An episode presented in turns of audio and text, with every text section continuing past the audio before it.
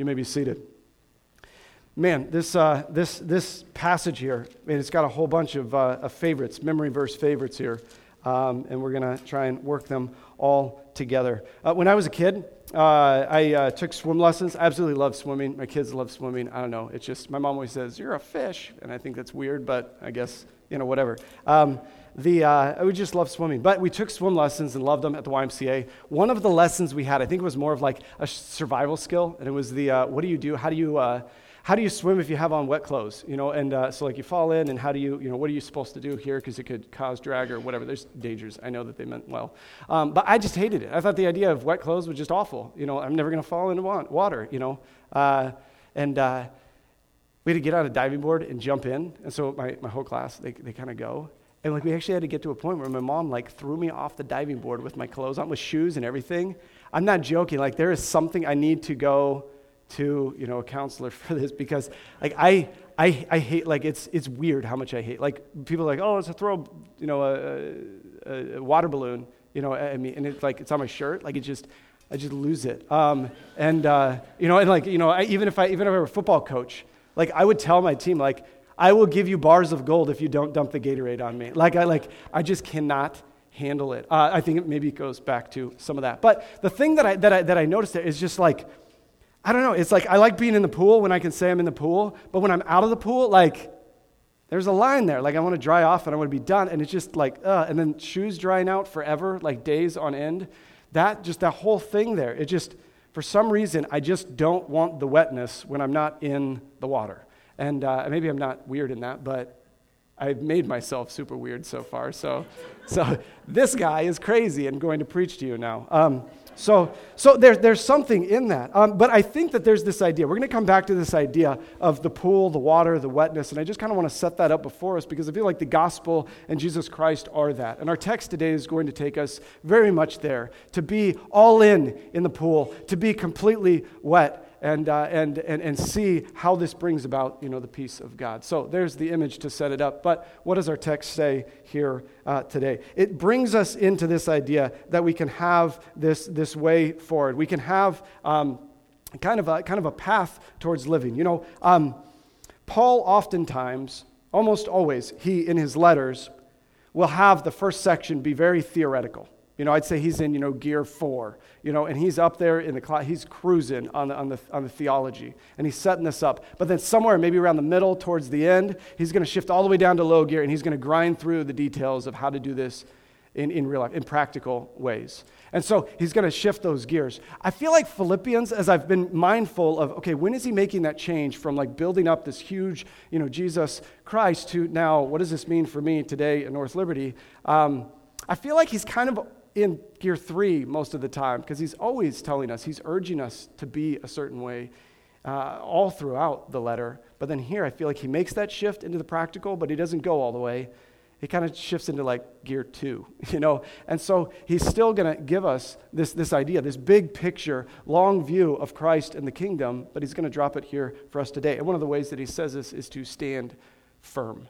Uh, he says, So, considering everything that we've talked about, which we'll get to, is to stand firm. So I think that's your, your, the big takeaway for today. Stand firm in the Lord. He says it here, verse 1. Therefore, my brothers, whom I love and long for, my joy and crown, stand firm thus in the Lord, my beloved. I think this is helpful for us. You know, I want to read through this and say, okay, whatever. You know, the command there is stand firm. If you're a note taker, then you can just kind of underline stand firm. That's what he's telling us to do. Stand firm. Uh, we could say that, but I, I want to be I want to be a real person. I want to be just like this Christian who just reads it and says, "Okay, great, it's in the Bible. I believe it." What does this actually mean? I feel like a lot of times we say, "Stand firm in Jesus." Believe in Jesus, your identity in Christ. And those are all things that we say, but they don't, they don't have teeth. They don't bite. They don't like stick with us in real life. Uh, this, this idea of standing firm, what does this mean for my life when I'm actually standing firm in Christ? I think the songs that we were singing are wonderful this morning this idea that, that, that, our hope is in Christ, that we can have this confidence in Christ, that whatever, whatever happens in life, we can still know that at the ultimate, we are sinners in need of a Savior, and Jesus Christ is that Savior. I think that's there. it says stand firm. I think there's something else that happens, though, is, is that when we are. Um, when we are Christians, we, we, you know, we go out and we, we may rightly or, or, or wrongly have this confidence that is more in our Christianity than Christ. And we, we go out and we, we kind of we tell the world, you know, be like us because we're awesome. And, uh, and I'm not sure that's exactly what he's saying here about stand firm. I think it's a lot more like the pool. He's saying, if, if you're going if you're gonna go um, pound down the gates of hell, if you're going to engage this war with the devil, if you're going to go speak goodness into the brokenness of this world, we have to have a firm foundation. We have to have a solid footing. We have to be able to stand firm.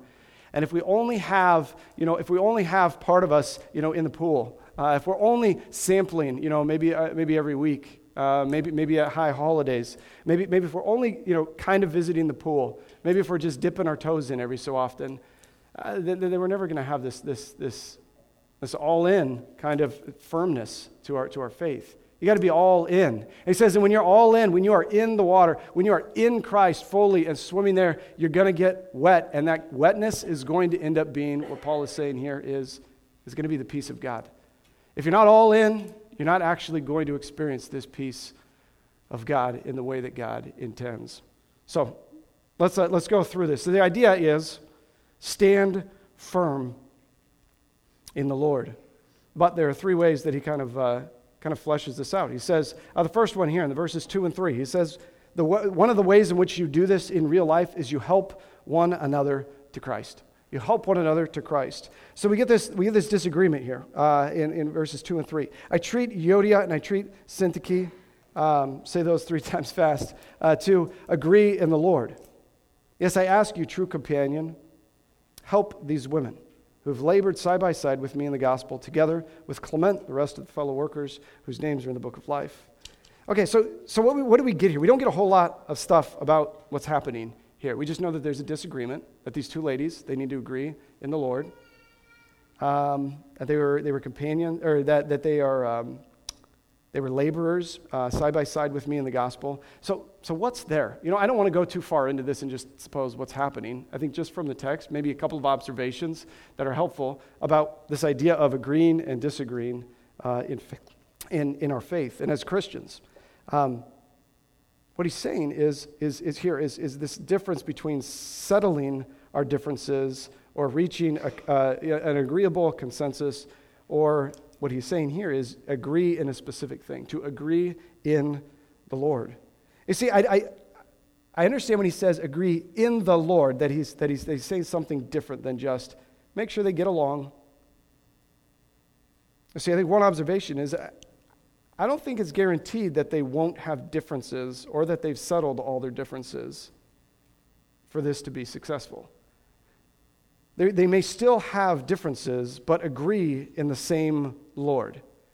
I think there's, there's something that's being divided here in Paul's mind, is this idea that, that sometimes we agree to certain things um, that are what I would call not the ultimate, but the penultimate thing and that Christ is actually that ultimate thing that we need to agree on. So, just bring this into real life. That's really theoretical. Um, he says that Christ is the one that it's all about. Because he says, therefore, urge these people to believe in this. Chapter 3 basically says this. This is, this is what we're rallying to when we agree in Christ. That righteousness is demanded to a holy God. To be in the presence and live eternally with a holy God. To experience resurrection and glory that comes through Christ Jesus there needs to be an agreement of mind that Jesus is the only way. And also that, that, that our way to righteousness is only through Jesus and not through our own works. This is chapter 3. This is what we've just been talking about for the last couple of weeks, or if you speed read what you read in the last couple of minutes in chapter 3. This is what he's saying. So, therefore, from this, we can stand firm in the fact that our righteousness, our goodness, is only accomplished through faith in Christ and that his righteousness is seen as our own. And that's what it is. So, this is what I want Euodia and Syntyche to agree upon. They may be disagreeing about the color of carpet in, in, the, uh, in the church, they may be disagreeing about politics. And that would make them very Iowan uh, in, in that way. Uh, they may be disagreeing uh, a lot about uh, their sports team. I doubt it. Uh, they may be disagreeing about these things that uh, maybe, uh, maybe views on, uh, on certain uh, interpretation of the gray area scriptures. They may be really hammering home that you have to be this kind of premillennial. they may be hammering home that it really is God and, is sovereign and Calvinism wins and there is no free will, and they fight this out. But what Paul is saying is no, no, no, no, no, no, no, no. That is penultimate. That is not the ultimate. What are we agreeing in? We are agreeing in the Lord. It's the words right there. I'm not making this up. I'm reading it. To agree in the Lord. Verse 2. It says, then what do we do? We help each other to see that. They may have differences on these issues, but if they don't come against the true gospel that we are sinners in need of a Savior, and through faith in Christ we can be saved, if that's not it, then, then why are we making this the dividing thing? Jesus, the Lord, is the one who will judge us and decide whether or not we are known or unknown. Not our political candidates, not our view on, on the end times, not our view on how God's sovereignty works. These are not the dividing things. And maybe even go even down to more petty things that aren't penultimate. They're like way down here. Not how we like raise our children. Not how we what school we go to. Not uh, not whether or not we are clean or or uh, or, or, messy. Whether, whether or not there are so many things that we make into these these moral issues of whether you are wicked, you are righteousness that, that aren't there. And he says, eh, look at this. Surprise, surprise. First century church had these problems too. So we can all breathe because we're the same as Euodia and Syntyche. And he says we need to agree in the Lord. But it's tough. That's maybe the second uh, observation here. It's tough because he doesn't say, Euodia, Syntyche, work it out.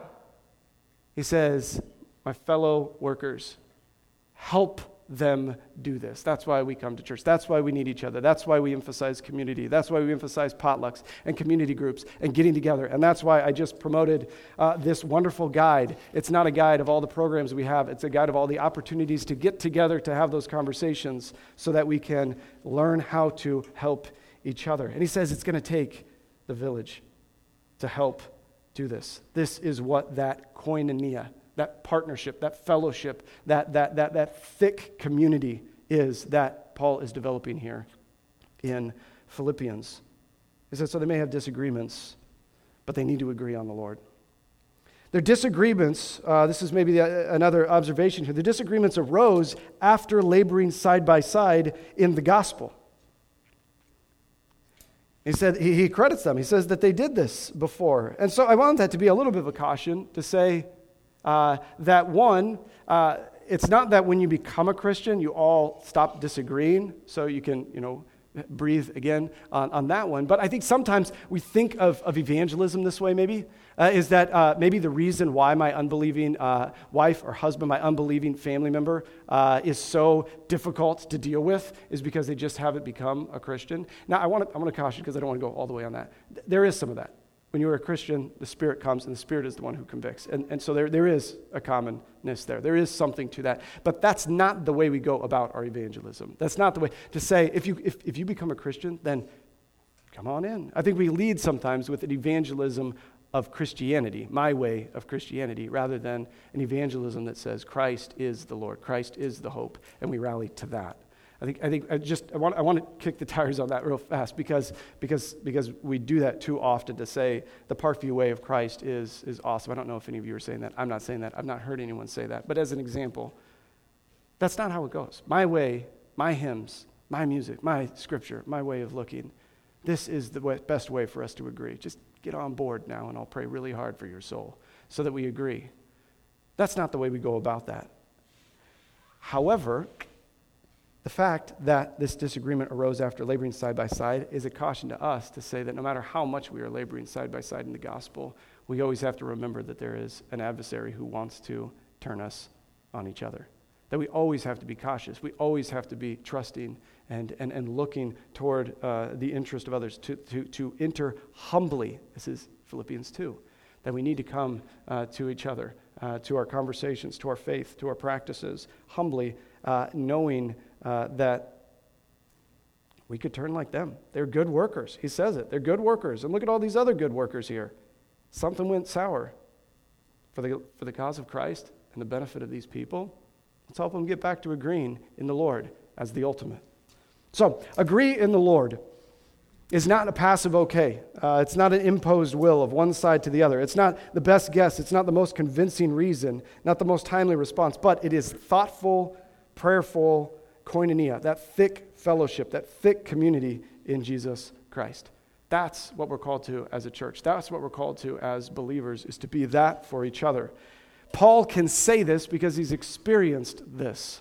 Uh, he can just say it because the Spirit's inspiring him, but he's also uh, experienced this.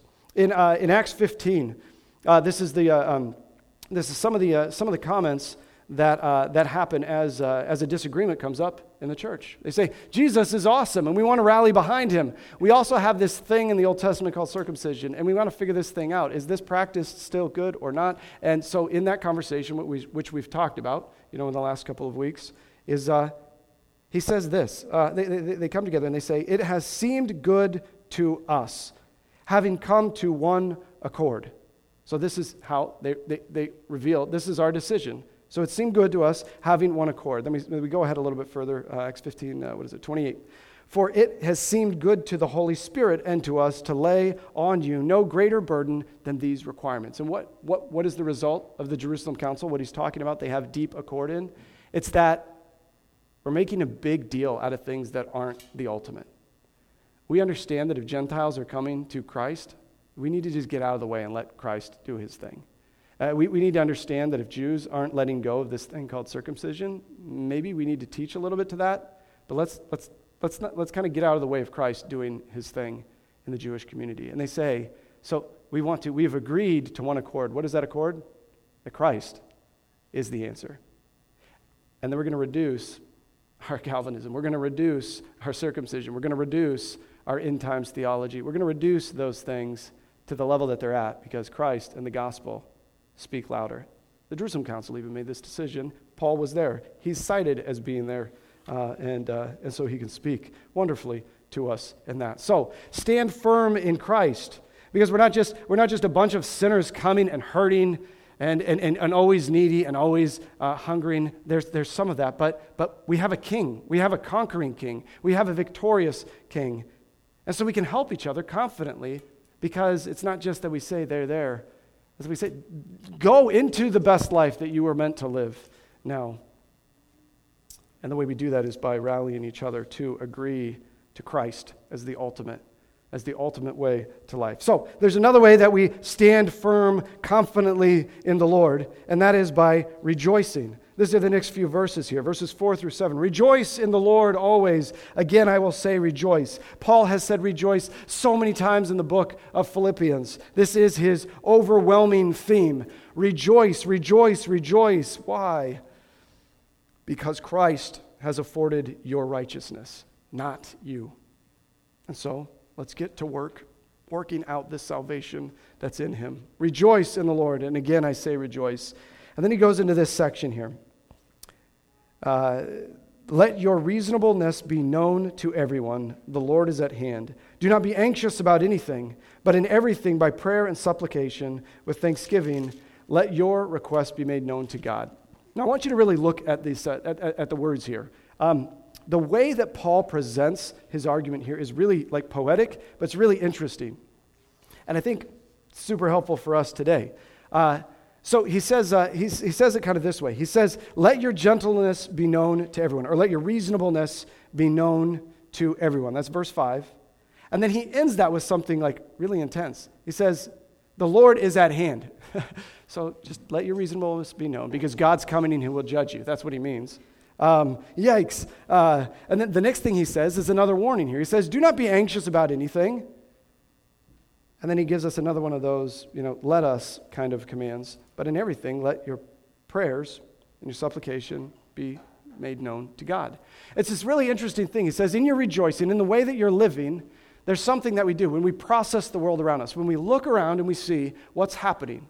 I believe in Christ, I believe in that, but uh, uh, in Him and the resurrection and, and those things, but I've got a really tough situation to deal with at work today.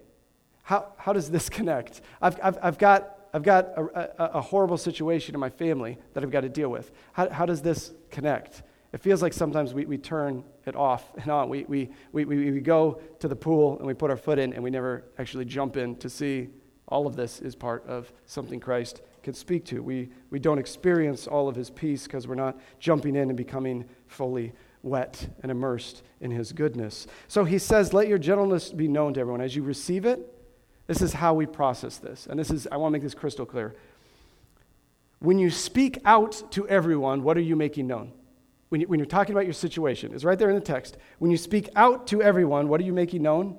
The ESV says reasonableness. Uh, we'll get into that. Uh, I think every other translation says gentleness. So it's kind of this, this, this wonderful, gentle truth that's beautiful. That's what's actually said to everyone. So then, where do you take your complaints and your grumbling?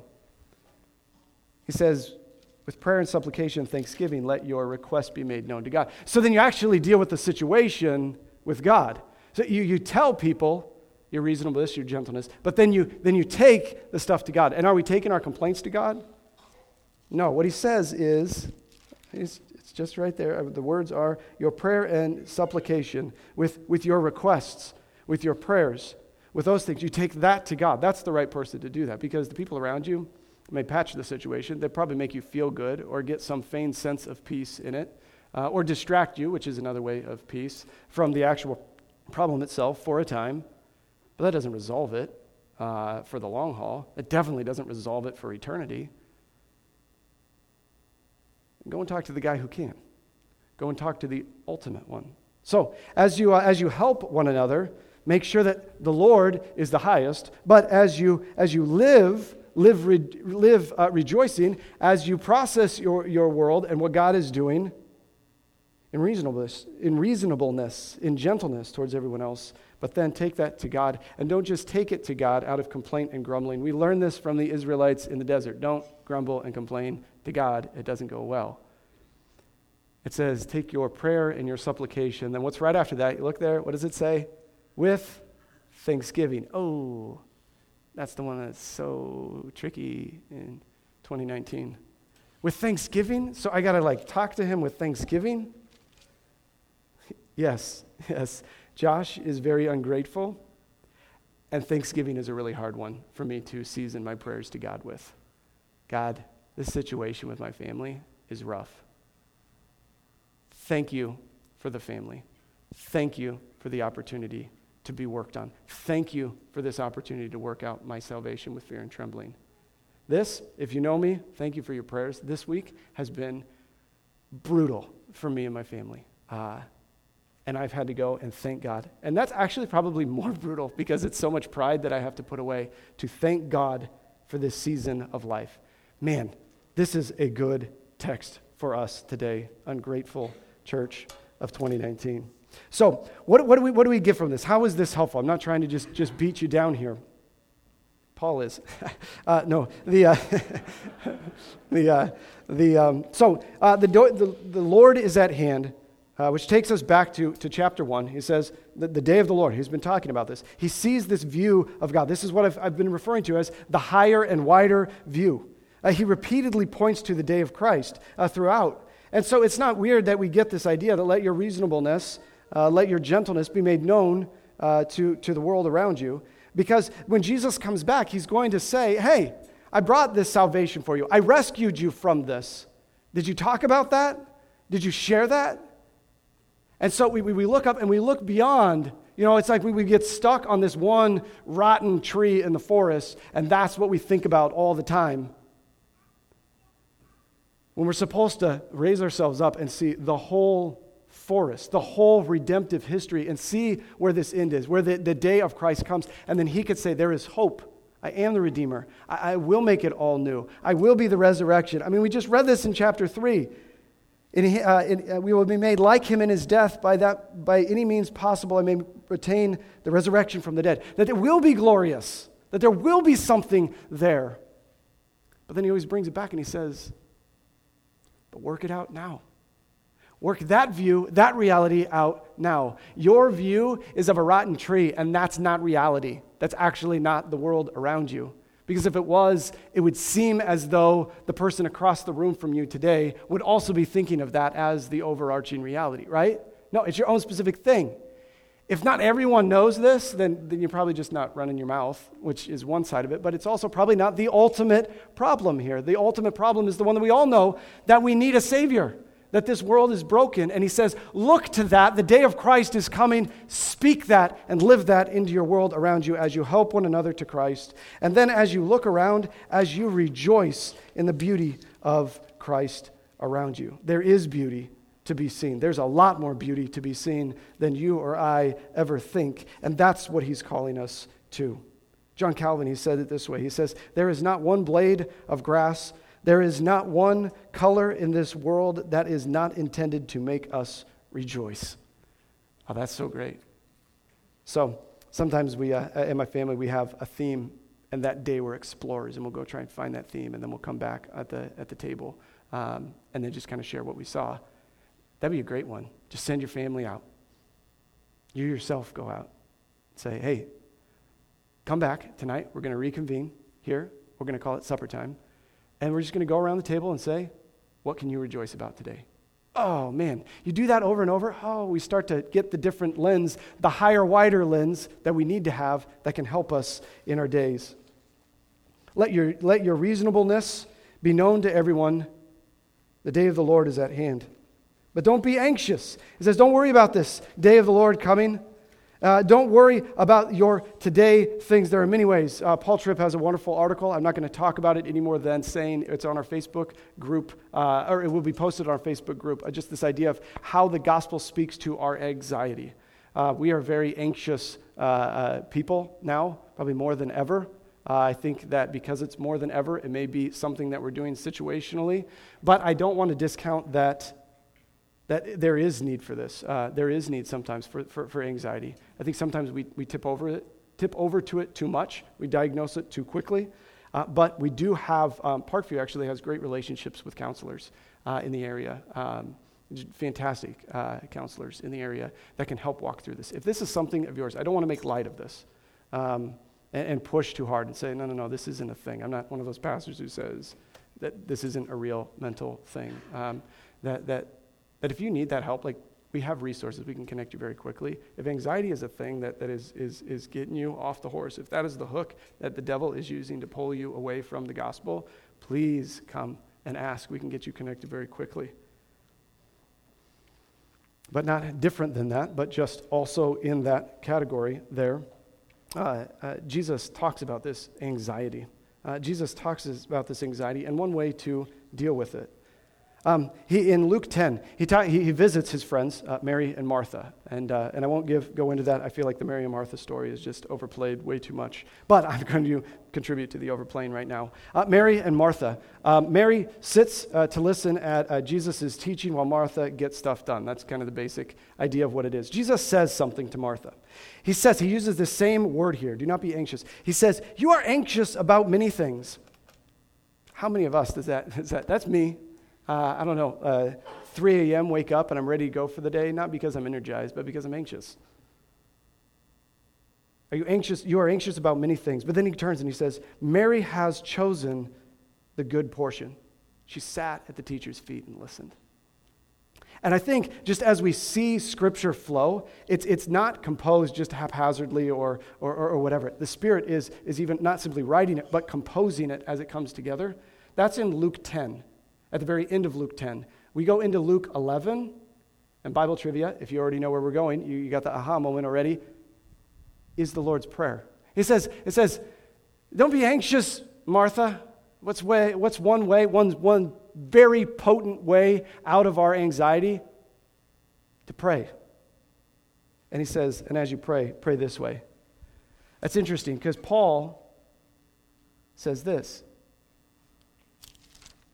he says, uh, Do not be anxious, but in everything by prayer and supplication. Huh. They're, they're tapping into the same thing here. That there may be a real thing with our anxiety, and that may need to be taken care of at maybe a, a, a counseling, at, at maybe a, a medical level. But more often than not, it seems like what we're reading here is that our prayer can actually lift much of our anxiety because it takes us to God it rightly places us in the pool. Not just sitting on the edge of the pool with our legs in there and we, we get wet with the peace of God a little bit and we kind of dabble and it's nice and we watch everyone swimming and it looks great. Like sometimes, like you really got to ask yourself, am I that person? But I think more of us are that than not. I question sometimes whether I'm fully just enjoying, just jumping into Jesus and saying, I want to be here wherever that takes me, and it's not my plan. As soon I find out that I'm, I, I, I'm heading for, for the zero entry and getting a little bit further out, as soon as something happens that seems out of my control, and it pushes me there. Martha is, is a person much like me, wants to get stuff done and do it herself, not sit in what seems strange and listen to God, not sit and pray and speak with God. There's incredible power in prayer because it connects us with the one who can take care of us. It connects us to someone whom we can stand firm in. Stand firm in the Lord. You can make your charts and diagrams. You can plan your, your, your, your actions out. You can set your budget. But the one who can actually give you that peace is the Lord. Stand firm in the Lord. And the peace of God, verse 7, and the peace of God will guard your hearts and minds in Christ Jesus. So I have to ask, just, you know, language nerd here, why does it say peace of God? Uh, why can't it just say peace? Why do we have to qualify this? And, and peace will guard your hearts. Well, I think it's because there are other forms of peace that needed to be clarified. There are different, different ways of peace that we look for in the world around us every day. For the, for the uh, believers in Philippi, uh, they, they had a peace. It was, it was, it was wording that, that, that they had, um, or that we've given them to describe this time of peace there. And if you've heard me talk about peace before, I'll go there because it's such a great illustration. In Rome, at that time, they had a thing called the Pax Romana, the Roman peace. This Roman peace was superficial. this Roman peace was designed by might makes right. It was that, that the military imposed this peace and that uh, it depended on strong communication to know what's, what's, what's disrupting. It, it, it, it uh, required um, a whole bunch of military to make sure the peace took place. It made sure that people that were you know, creating unrest were thrown in jail, like Paul. And, uh, and it didn't last. Uh, it, it, was, it was fake, it was superficial. I feel like sometimes uh, there's, there's a temptation when you're going to like church or you're going to um, someone's house for, for dinner or you're going to some social event to like pull the Pax Romana card in the front seat and be like, okay, now if we don't behave. Paul was in jail, do you? And, you know, and, and that's that Pax Romana, that forced fake peace. That's not the peace we're looking for. That's not the just put some, you know, dry your eyes, put on some more makeup, and we're good. That's not peace. That's fake. What peace do you need? You need to jump all the way in. The situation may be good, the situation may be bad, but we need to be all the way wet. We need to want to be wet, even though it's uncomfortable, because ultimately that is the place of peace. We don't create our peace, we arrive at peace in Christ. He makes the way for peace there. But the peace of God is quite different. We have access to this peace because of Christ. And because Christ's righteousness is ours through faith. I want to read uh, 1 Corinthians 15. We read it already a little bit uh, this morning, but I want to read uh, a, a larger portion. When the perishable puts on the imperishable, and the mortal puts on immortality, then shall come to pass the saying that is written Death is swallowed up in victory. O death, where is your victory? O death, where is your sting? The sting of death is sin, and the power of sin is the law. But thanks be to God who gives us victory through our Lord Jesus Christ. Therefore, my beloved brothers, be steadfast, immovable, always abounding in the work of the Lord, knowing that in the Lord your labor is not in vain. Knowing, oh, can you go back, please? Knowing that in the Lord your labor is not in vain. We are not creating our peace, we are not creating our righteousness.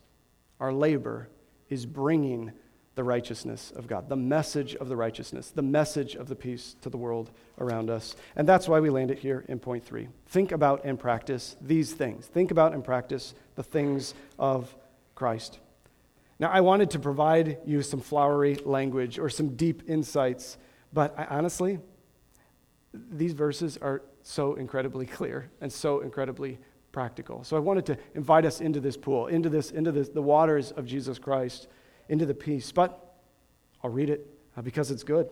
Finally, brothers, whatever is true, whatever is honorable, whatever is just, whatever is pure, whatever is lovely, whatever is commendable, if there is any excellence, if there is any, anything worthy of praise, think about these things. As we have the higher and wider view of Jesus' coming day, as we have a higher and wider view of the peace of God that transcends all understanding, that will guard our hearts and our minds in Christ Jesus. Not just because we've created a defense, but it will guard us in Christ Jesus when we are tapped into the ultimate Lord.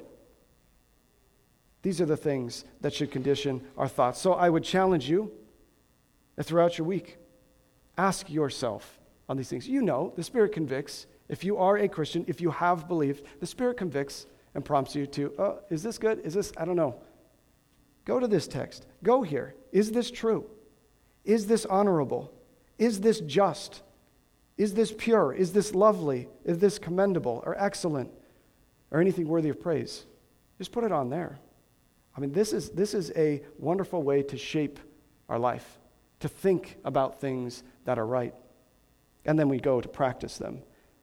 Verse 9 What you have learned, and received, and heard, and seen in me, practice these things, and the God of peace will be with you. Practice these things. But they're not just things to practice that we just learn and then we go and figure it out. This is the invitation to Faith Academy. Go and see how justice works out in real life because he's saying, I've been around you. You have learned and received and heard these things from me, but then he adds one more, and you have seen me do it. I think that's something where, where parents oftentimes we want to dictate to our kids, do this well. Or we want to tell our neighbors who are struggling, uh, no, just do this well, just believe more. Do they see you believing more and obeying more, as Paul can say? Practice these things because I'm showing you these things. I think that's a challenge uh, that we have uh, to take up. How am I pursuing in my actions what is just and true and pure and lovely? Am I modeling that? Even when I'm not around them, am I doing those things? Can I say, do as I do? And as I do is the path towards Christ. Man, that is powerful. That is challenging. So, Paul gives us this wonderful view of Christ. Paul gives us uh, so many things to think about of Christ and to think about of our fellowship, of, of who we are. Yeah, I honestly, I, I, mean, it's, it's kind of my superimposed imagery there, but I really think that, that, that, that, that Paul here is inviting us to the pool party. Just jump in, swim deeply in Jesus Christ because you will be saturated by peace. It will guard your hearts and your minds in Christ Jesus. Do you ache? Do you hurt? Do you long for more? Do you hunger for answers?